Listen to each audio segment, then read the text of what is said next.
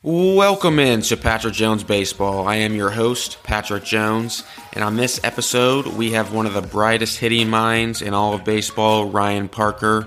Ryan is the co director of hitting at 108 Performance in Southern California, and he's really someone who I think a lot of people can relate to because he knows so much about hitting, but he can break it down in, in such simplistic terms so the average person can understand it.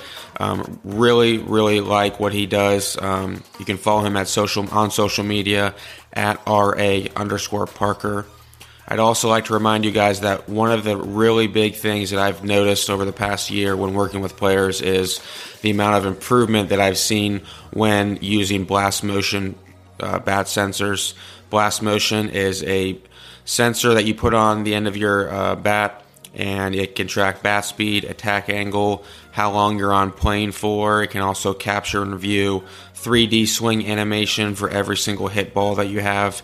Um, I've noticed some really, really huge improvements overall, um, and it just really helps um, the average amateur player see kind of what their swing is doing um, on each pitch. It helps them feel out what they should be doing.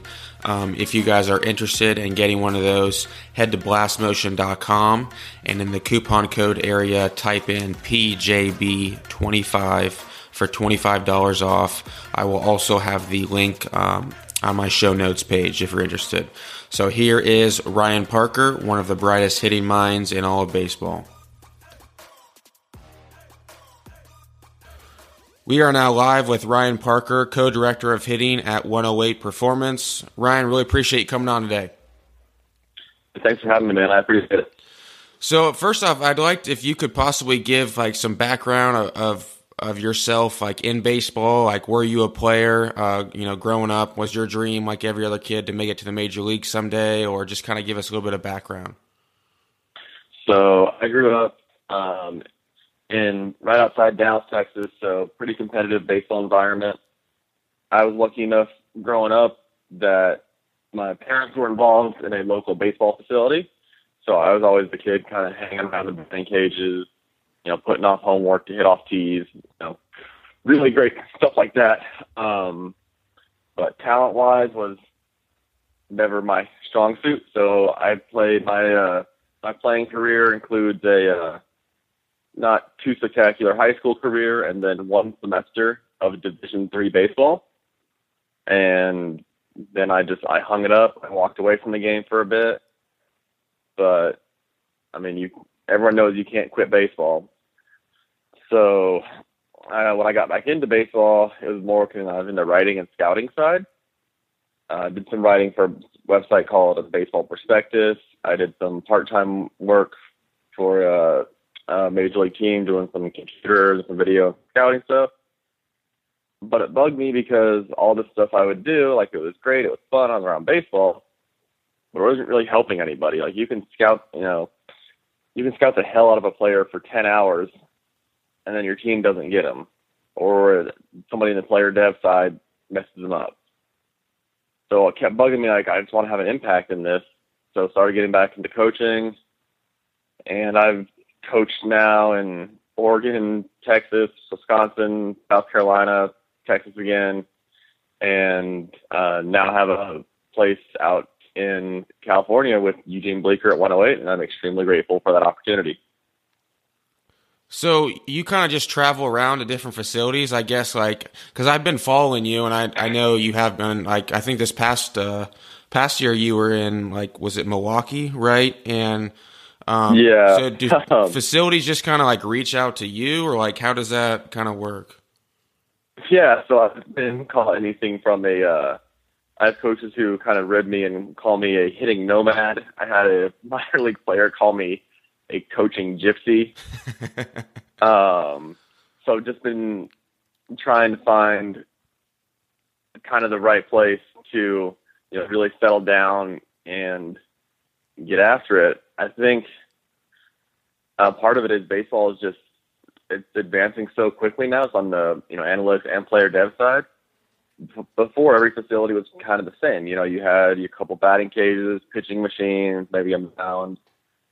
But now you've got places that some you know will have HitTrax, will have their attached weight room. Um, like the re- 108 is spectacular because you know we have our own on-site biomechanist and working on a, a partnership with a biomechanics lab. So the kind of resources and opportunities in this game are just growing all the time, and that's uh, I've tried to take advantage of that, and looking forward to settling in and one at the awesome facility at 108, and two just it doesn't get much better than Southern California for talent for baseball. No, yeah, and the weather too isn't too bad. So one day, would you want to like? Is your end goal to to work for like to be like an MLB hitting coach, or like do you have like a dream job you want? So my dream job um, is just to have my own uh, weird little hitting lab. You know, whether you know if that's like a 108 like Parker lab or something weird. Um, my the role of the hitting coach is, I think that's a discussion in and of itself is uh, fairly different than what people tend to think. A, a good big league hitting coach isn't so much, you know, we see on on hitting Twitter, quote unquote, a lot of, you know, mechanical arguments and stuff like that. At the big league level, best hitting coaches, do they have that knowledge base? A hundred percent. But they're what they're exceptional at is they're great communicators. Uh, if you've got nine guys in the lineup that night, you might have to be talking nine languages to get them right for that particular night. And at this moment, that's not where my skill set is, nor my passion. I really like working with younger athletes. Um, have I been lucky enough to work with pro clients? Yes, but I also enjoy things like getting texts from kids. Oh, I hit my first home run today. Oh, I got my first start in the varsity lineup. And stuff like that revs me up as much as um, like the cool the cool professional success. Where where kind of did you learn so much about the swing? And I and I know you you know you know a lot about it from a mechanical standpoint, but you know just talking to to, to Bleecker out at 108, you know he's someone who who just spoke really highly of kind of your knowledge in hitting. Um, was it you just study video all the time, or is it just reading, or like how have you gained so much knowledge um, in hitting? So obviously, I've read a ton about hitting, watched a ton of video, but honestly, kind of the uh, the best way I've learned about hitting, and it sounds boring and cliche, is talking with other coaches. I have a DM group on Twitter. It's like I think it's me and four or five other coaches, and this group goes back maybe three or four years now. And all we do is just toss ideas off each other. And at this, you know, at this point, we've got a couple of these guys work for big league teams. Um, some are college coaches. And honestly, the best thing that ever happened to me as a coach was um, another coach sending me an email basically telling me I didn't know anything about hitting in a in a clever way. If you're on Twitter, you might see the name the name pop up uh, Steve Carter. So I started writing about hitting for Baseball Prospectus, and you know I thought I was God's gift to the hitting world because I knew some very basic stuff about hitting, like oh you actually don't foot down early, oh you don't actually you know chop down to the ball. So I just you know thought I was awesome. I get an email from Steve Carter with the opening line Ryan, your passion for hitting exceeds your very limited knowledge of it. and he laid out some stuff, and at first, you know, I was defensive about it and, like, you know, kind of snapped back at him, but he kept hitting me with info. And I, I don't even know what the initial debate was about, but the greater point was I was like, oh, crap, there's dudes who they're invested in this just like I am you know, if this guy's willing to talk about hitting, I wonder who else is. So that's um, that's been the biggest eye opener for me. So guys like Dustin Lind, uh, like Bleecker, uh, like Jerry Brewer, like Connor Dawson, like Steve Carter, Casey Fish, all these guys. And I mean, you've been you know baseball. Baseball guys love to talk. Oh yeah.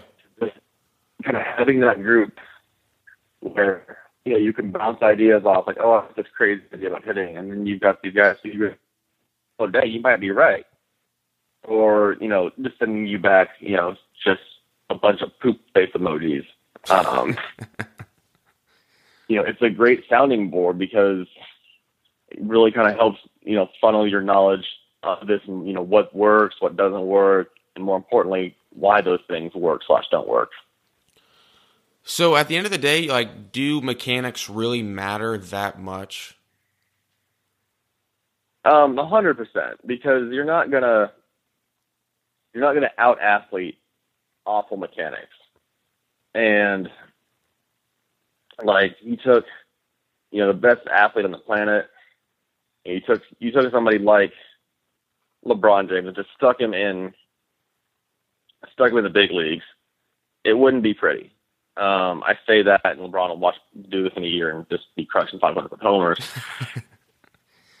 but yeah, the body kind of has to operate inside of a specific framework. Are there such thing as perfect mechanics? No. Is there an absolutely ideal swing? No. Not not only is everybody different, you know, physically, obviously, you know, guys are gonna have different lengths, different, you know, guys are gonna be stronger, guys are gonna be weaker. Um, and even if there was an ideal swing, I guarantee you guys would think about it the same way. That's why, you know, you've got guys who have these really weird feels like, oh, you know, on these pitches I swing down to it. You show them a clip and their barrel's traveling up, but to them they think they're swinging down. They're not wrong because, I mean, let's say remember, everybody goes back to that clip of A Rod. What was it, two years ago? Like demoing how he felt like he swung down to the ball. Yep. I don't think I don't. I'm not gonna go up and be like, Mr. Rodriguez. I know you've hit 700 odd homers, but actually, here's a gif of why you're wrong. No. Um, like that thought process has value to him, and there are all kinds of guys who have these weird, you know, swing thoughts, feels, whatever. But the way they move allows them to feel that and still pull off a good pattern. So ideally, I guess I'm kind of like I coach a high school team right now, and it's it's it's been pretty tough to kind of you know I'm trying to it's I'm only I'm the only coach for the JV team, and you know I got 15 guys, and I'm trying to uh, you know work with each one individually. So essentially, when you are like, if you want to break down like some mechanics, like would you you ideally want to like load or like when the pitcher goes back, you want to go back and you you know you want your hands to go back and up too, or just kind of like could you just break down I guess like some of the key things that you want when you're about or before you actually swing. Yeah. So one of the things um, we always talk with our guys about is especially now that you see pitchers throwing timing variations at you and you see guys, you know, doing Marcus Stroman, Johnny Cueto stuff. You know, are we trying to time the pitcher or, try, or time the ball? And it's a, in my mind, a huge difference. You see um, guys who have bigger like Donaldson or know, some of my new favorite guys in the Braves and the younger uh, cats like Albies and Acuna you've got big legs, but it's all time to release point. You know, they're at the top of their stride, basically as that ball is coming out. So that's right there the huge one for me. Probably the biggest thing you hear me harp on with uh, with younger guys is the uh, posture in this one, kind of how we use the sail at the middle of our body. You look at most professional guys, you know, they're at the top stride as the ball comes out, and as that ball is initially working its way towards home plate, they're not completely straight up and down. You see they're kind of tilted over at the waist. They're holding that position, and you know that from there is kind of the the big thing we work with on guys. If you're not in a good position to launch, like if you're standing straight upright and then just trying to fling your arms at the last second, I mean you you're already working in an uphill battle right there So just the ability to put yourself in a position, you know, in a kind of uh, postured over position is a huge thing for me. So um, guys like I mean, Trout's amazing at it, Arenado. Just look at kind of what what the middle of their body is doing. Those first couple frames released, and you can see just how they're lining their body up to best deliver the barrel. What about the hands? So I, I, think so. I guess just piggybacking off of what you just said, you're you're talking about like a I guess like a hip hinge essentially. Right, and some guys, um, yeah, some some guys will be hip hinge like the you'll see the butt kind of kick out behind them, almost like they're doing a deadlift. Uh, you know, Vladimir Guerrero is the king of that move. Um, but it's not even eh, just kind of walk behind the shoulders, shoulders, your spine tilt over. You see that uh, lead shoulder roll in, roll in and down just a bit. Um, a guy like Freddie Freeman was very, um, he's not a big hip hinge guy. Just kind of watch what his upper body does. As far as um, what the hands do, that's a that one's tricky. Get crazy one direction or another.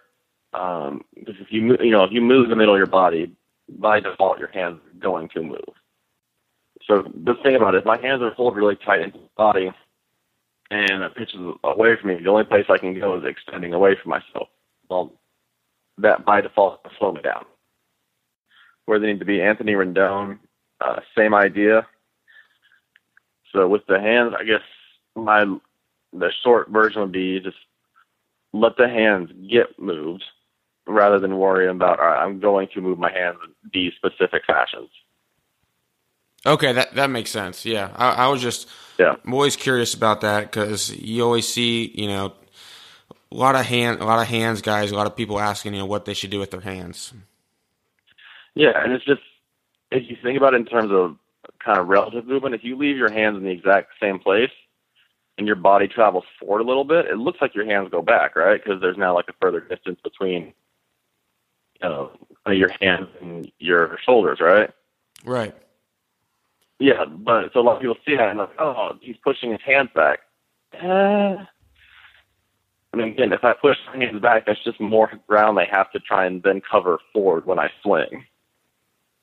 What if your hands are coming with your body, like as you're going to the pitch? You know what I mean? Right. So it's okay. So if you're kind of if you're a guy who has a little bit of a forward move and the hands are like just riding along forward with you, yeah, that's that's no bueno. That's when uh, that's when we start busting out uh, Eugene Bleecker's favorite invention ever, the PVC pipe, and um, starting having feels with that. Like if you just take a PVC pipe and literally just hold it and kind of plant it into the ground and stride, and kind of leave it, you know, staying up vertical. You can see if you if you push your hands forward, now the PVC pipe's angle relative to the ground. If it's still vertical, you know, you'll have, you'll have kind of slotted your hands up for that load nicely without them pushing forward or back. Okay, and that kind of leads me to another another point I, I see with some high school guys, and I'm I haven't really figured out how to fix this. Is I'm sure you've seen this too. A lot of guys who like they like lunge forward when they swing, so their upper bodies, you know, everything going out front. Actually, I used to do this. I, I never figured it out, um, even to this day. I mean, I'm done playing now, but I can never really figure out how to stay back. Um, you know what I'm talking about, like lunging at the ball. Yeah, hundred percent. So, um, one of the things that's, that's tricky with that is that's that when you do square up, it feels strong, right? Right. You feel like you're just kind of throwing your uh, weight into that. So that's a good time to start, you know, busting out video, understanding look, even guy has a big four move like Harper, um, if you watch, it's kind of yeah, it is his lower body traveling forward hundred percent. So one of the things that we've gone with, um, I know we talked to Bleecker that idea of like grabbing the floor, right? Like staying in your staying in the ground, staying in your leg. As you go forward, you should feel, you know, like that back leg is kind of working to the ground if you're starting to lunge forward, you're going to lose that. You know, you're going to start getting up on your toe. Um, so that idea, we've even taken a thing like a, uh, just like a basic scale. It's like a spring-loaded scale, and had guys strap put that on their back foot and have them stride. If that's if the number on the scale starts going down as they they're losing pressure on that foot. Does that make sense? Yeah, no, hundred percent. I I never never thought of that. I'm glad you brought that up yeah, it's, it's I'm full of little five to ten dollar Walmart hacks like that. um, I've, I've never been at a uh, facility until now that has uh, created awesome resources. I've literally used a uh, rock that fell off a dude's truck one time as a training rock. um, but just stuff like that to understand, like, cool, my body can move forward, but I've still got some pressure, some weight on the back here. Um, another easy one is if you if you have guys who have played other sports. If I'm a basketball player and you know I'm on defense, I'm going to cut to my left, right, to stay with the guy. I don't instantly you know fall off that right foot. Right, that one stays planted firmly in the ground, and I kind of move off that. I don't just fade one way or another. Um, football players, same thing. So that's when a good time. If you've got guys who are who have played sports, understand. In other sports, our change of direction happens really quickly. You know, basketball player cutting right and left, football player same thing. Baseball, it's that same move, just slowed down. Okay, gotcha, gotcha. You brought up uh, Yeah. PVC pipes um, a little bit with Bleecker, kind of that drill for helping. You know, uh, that's kind of keeping the hands um, back if they have problems going forward. Um, what are you really big into PVC pipes? Um, I am not to the extent that Bleecker is. Um, that is, um, he's invented more in awesome with PVC pipes than uh, I have. I'm a huge fan of stuff like bands and uh, kind of some weight room stuff, along with PVC pipe work. I read one time, um, I think you tweeted something out to the extent that before you just start going in the cage and starting to hit, you know, you need to be doing 15 minutes to 30 minutes of like prep work. Um, Yeah. what could you kind of like explain what you're kind of talking about with that? Yeah, so that gets into um, a whole other thing. But so basically, the idea of of prep work. If you think of the thing how pitchers get warmed up for a start now, like nobody looks at a pitcher playing now. They say, all right, I need you know like 90 minutes before a game to go through all like my shoulder tube work, my bands, weighted balls, whatever. Um, but hitters it's still just you know like wake and rake, just show up and go. So this is something that uh, myself and uh, Donald Ecker, another awesome coach, of spent a lot of time in Milwaukee building out. Is this idea of kind of prepping hitters before they ever get in the cage. So you show up, you know, do a basic dynamic warm up, just kind of get the blood flowing, get feeling good. Once we get into our prep areas, uh, kind of how we had it broken up with the first are some basic, um, some general athleticism moves. What we try and do is one, get the body warmed up, but if we're able, if we're there, able to observe what they're doing, some of their design ways to give away what they're they're not going to be good at in the swing. So a thing like we have them, they warm up and then hop over the wall and do a uh, overhead med ball toss, you know, facing away from the wall, you know, ball touching the floor, and then try to throw it backwards over their head, high up into a wall. So this move, it's a fairly complex move, but what you'll see is if guys sling the med ball really low into the wall, that means their arms got out of sequence. Their arms got way ahead of their body.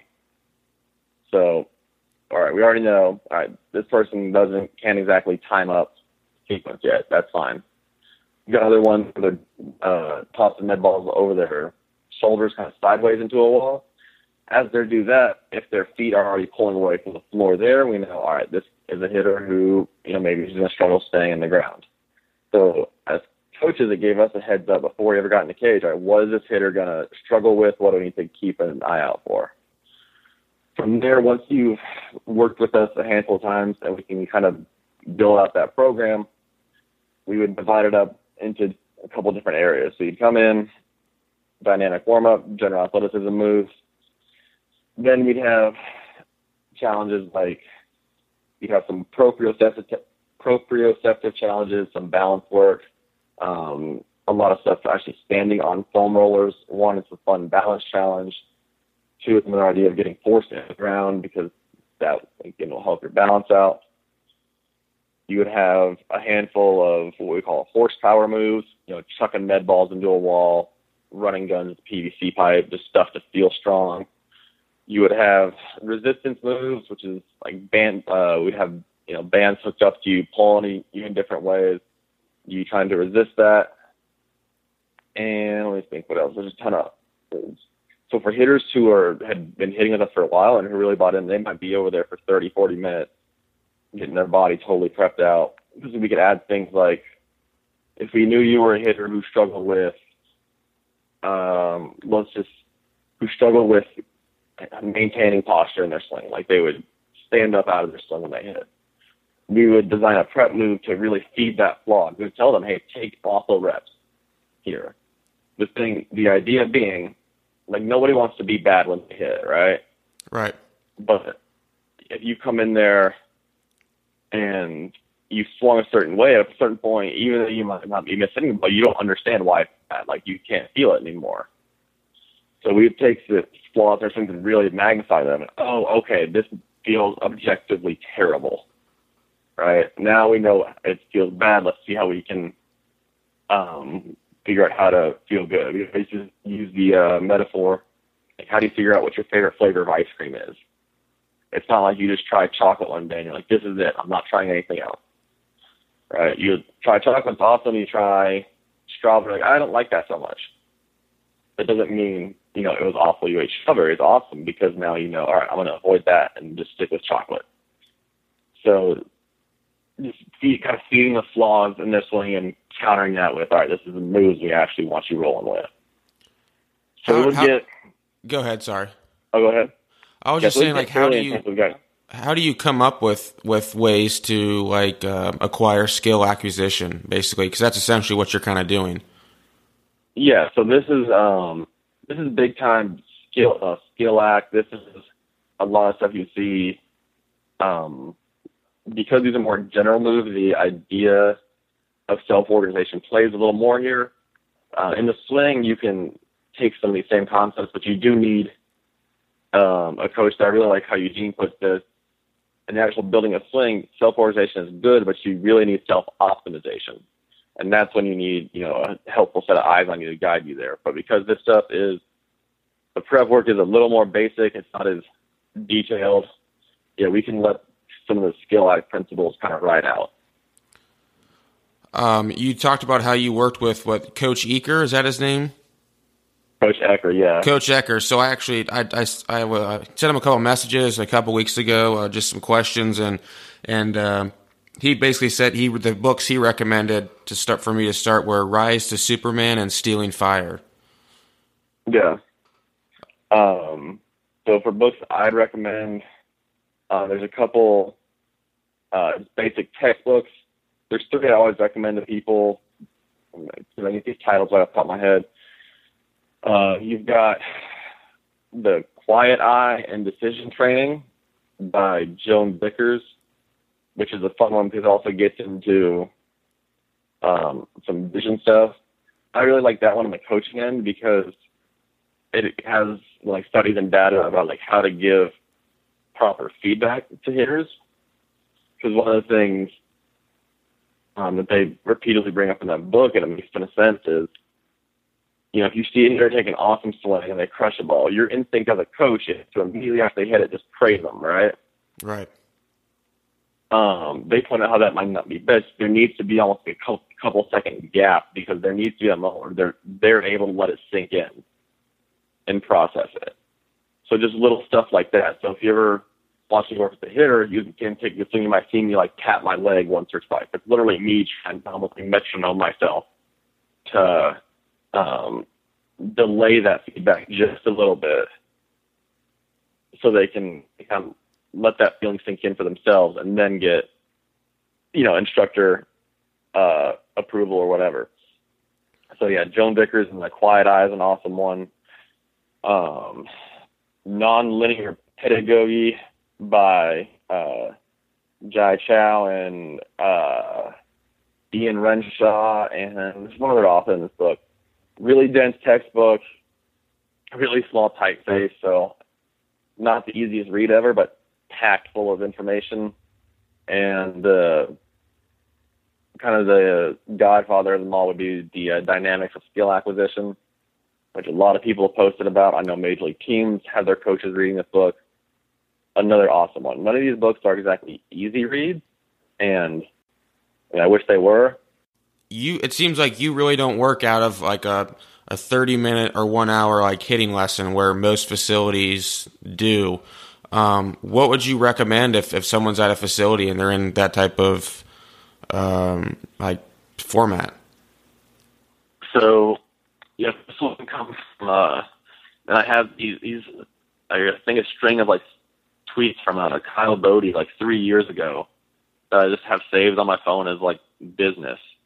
And it just lays out how the 30 minute lesson thing, one, that model doesn't really scale. There's only so much time in a day, right? Right. It also is tough because baseball is already a fairly cost prohibitive sport. So if Bobby is rich and Timmy's poor, and Bobby parents can pay for these 30 minute lessons. All right, that's not exactly fair if both kids want to get awesome at baseball.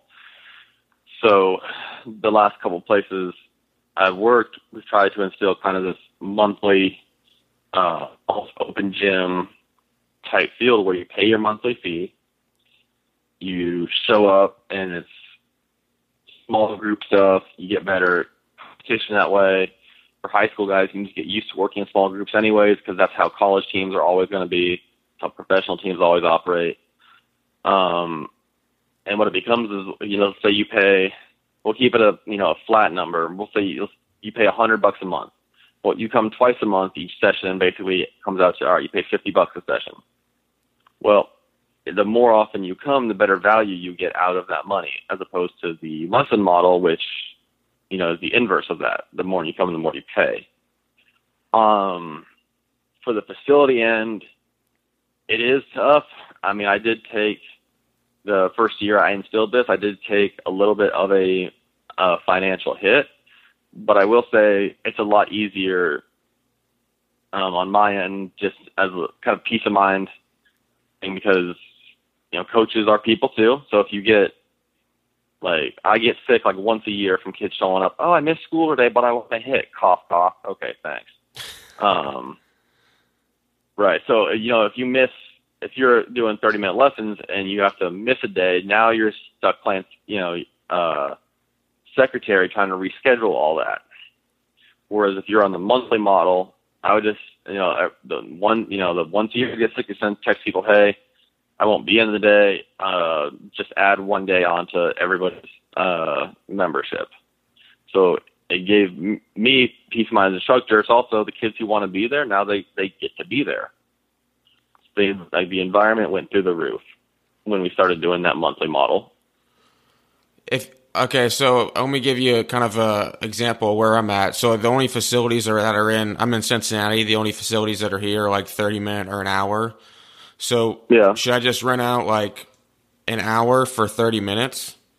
You know what I mean? Like, I mean, I'm sorry, the opposite. I'll, I'll rent out. Should I rent out like an hour session, even if it's supposed to be for like the price of 30 minutes to help them more? Yeah, um, or the way because that's kind of similar. to What I had to do when in Texas was I just paid a, uh, I basically paid rent to the facility owner. You know, I, I've got these time slots. You know, I've got this like the like three to four hour block here. At the end of the month, I owe you this much money. It's up to me to make you know, to have this many clients to cover that fees. Like I said, it's not, um, it is a little tricky financially because there are, you know, you can, there are coaches who rake it in doing 30 minute lessons for like 75 bucks a half hour or something ridiculous.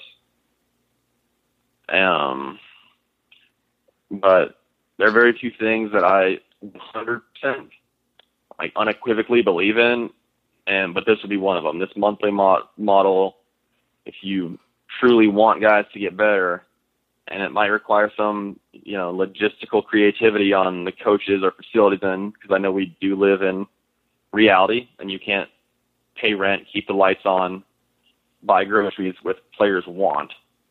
Um, but 100% believe this is the way to develop the best athletes and ball players Like you never hear of an NBA player who's like, "Yeah, I went and played pickup basketball 30 minutes once a week, and that's how I got amazing." you know, it's always like, "Oh, I lived at the courts. I had a key to get into our local high school gym and would shoot all night."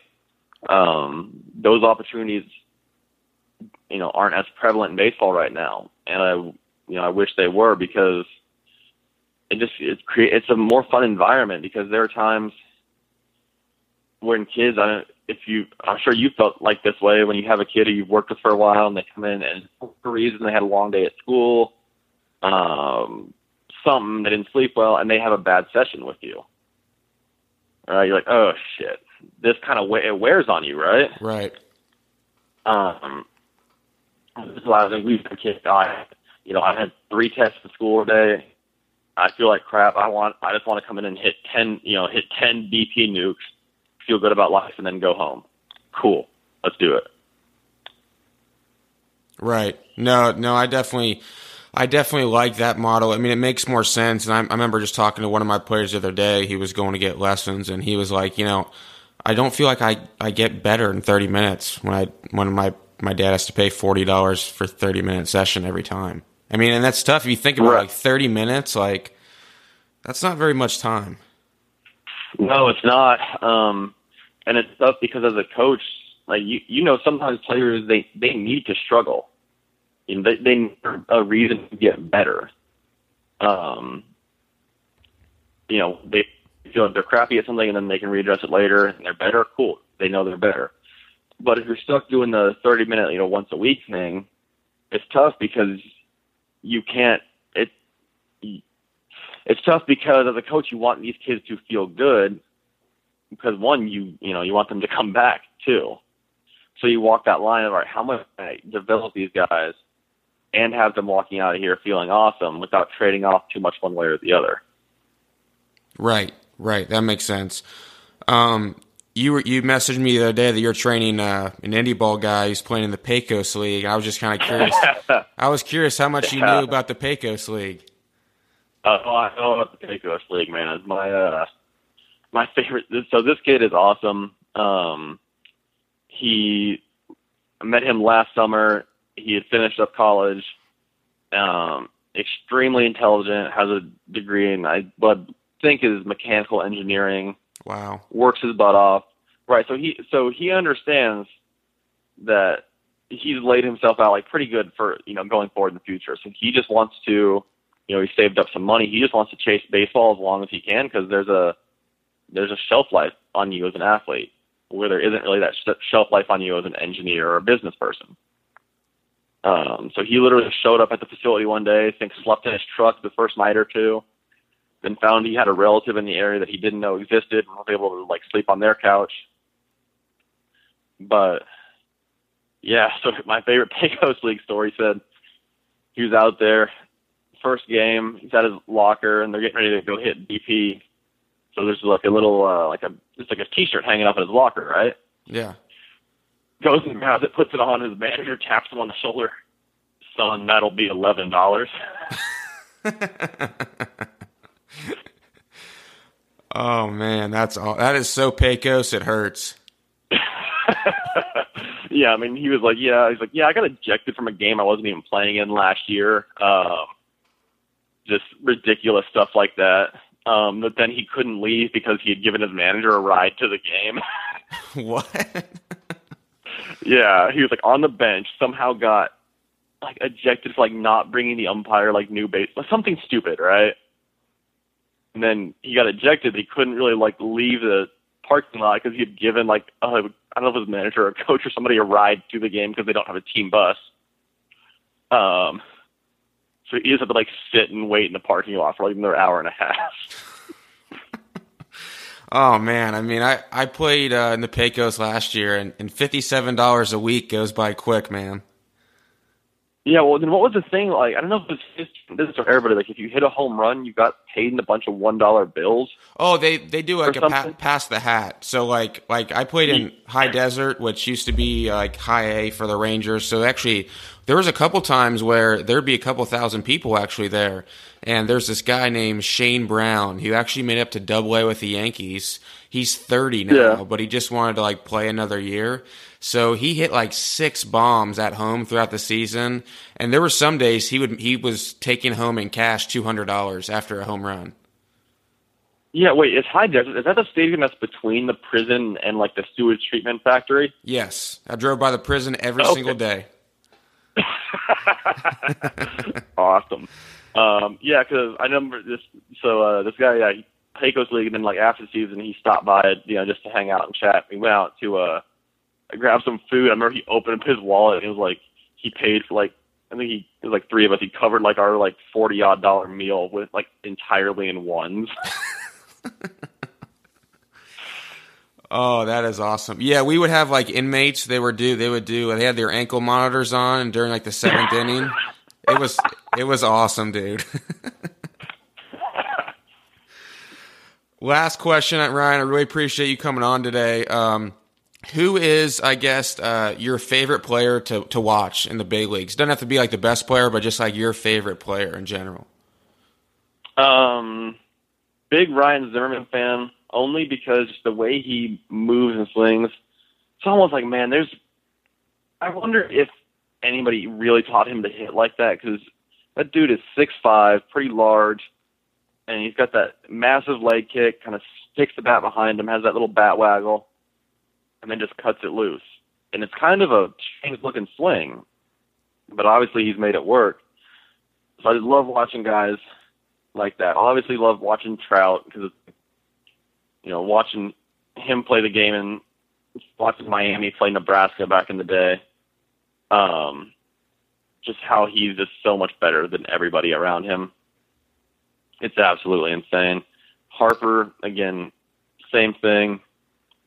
Um, the I mentioned this earlier. Some of the just the the young Braves prospect, Albies and Acuna, um, worked with the guy who was on the Braves, and he kept you know telling me like this Albies kid is for real. I'm like, dude, I can I can toss this Albies kid like as a frisbee down the neighborhood. There's no way. um, and then just how he crushes stuff and started going back to the minors. And it's crazy because you see this, you know, 17 year old, 17 year old kid in high and uh, double A, and there's a couple of bats and he just looks bad. You know, he's getting blown away by fastballs, and but you start watching those again, and he's making in at bat adjustments. He doesn't completely ditch the huge leg kick. You can just see him getting it going a bit sooner, and that's a kid making in at bat adjustments at 17. That you know, 17, 18 years old. That doesn't happen usually. So guys like that, guys who they get their swings off, uh, they're conscious of the game around them. Those are the guys I love watching. Ryan, appreciate you coming on today. Make sure to follow Ryan if you haven't already at RA underscore Parker on Twitter. He's the co-director of hitting at 108 Performance in Southern California. Ryan, awesome stuff, man. Really appreciate it. All right. Thank you for coming on, man. You have a great day.